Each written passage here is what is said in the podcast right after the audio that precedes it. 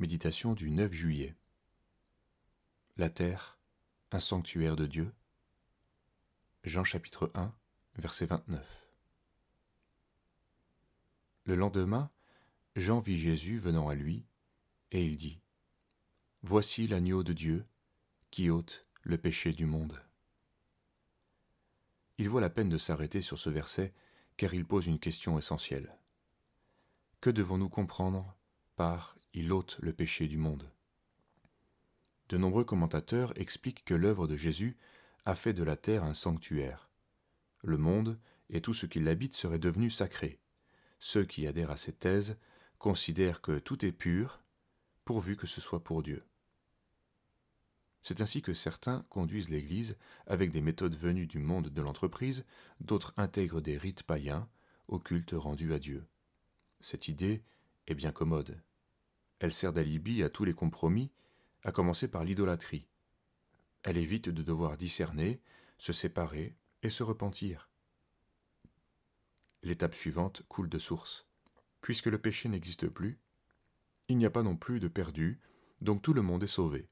Voilà la pente actuelle dans le monde évangélique. Avec un minimum de connaissances bibliques, nous savons pourtant que ce verset s'éclaire à la lumière de l'ensemble de la révélation. Nous comprenons dès lors que l'agneau de Dieu enlève le péché dans la vie de ceux qui croient.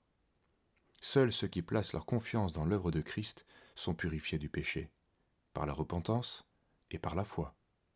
Ceux-là ne sont désormais plus du monde, ils vivent pour une autre cité, celle qui les attendent.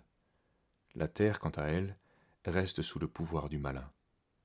Bien que vaincu, le diable s'y déchaîne. Il livre un combat d'autant plus dangereux que c'est celui des désespérés. Ne demeure-t-il pas prince du monde ? Nous savons que nous sommes de Dieu et que le monde entier est sous la puissance du malin. 1 Jean chapitre 5, verset 19.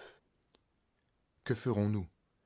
Pierre leur dit : repentez-vous et que chacun de vous soit baptisé au nom de Jésus-Christ pour le pardon de vos péchés. Actes chapitre 2, versets 37 et 38. Recevons cet enseignement dans nos cœurs. Si nous rejetons la distinction entre le saint et le profane, nos consciences s'égareront et oublieront la crainte de Dieu. Que selon sa volonté, le Seigneur nous ramène à craindre sa parole. Il y a là un enjeu essentiel pour nos églises.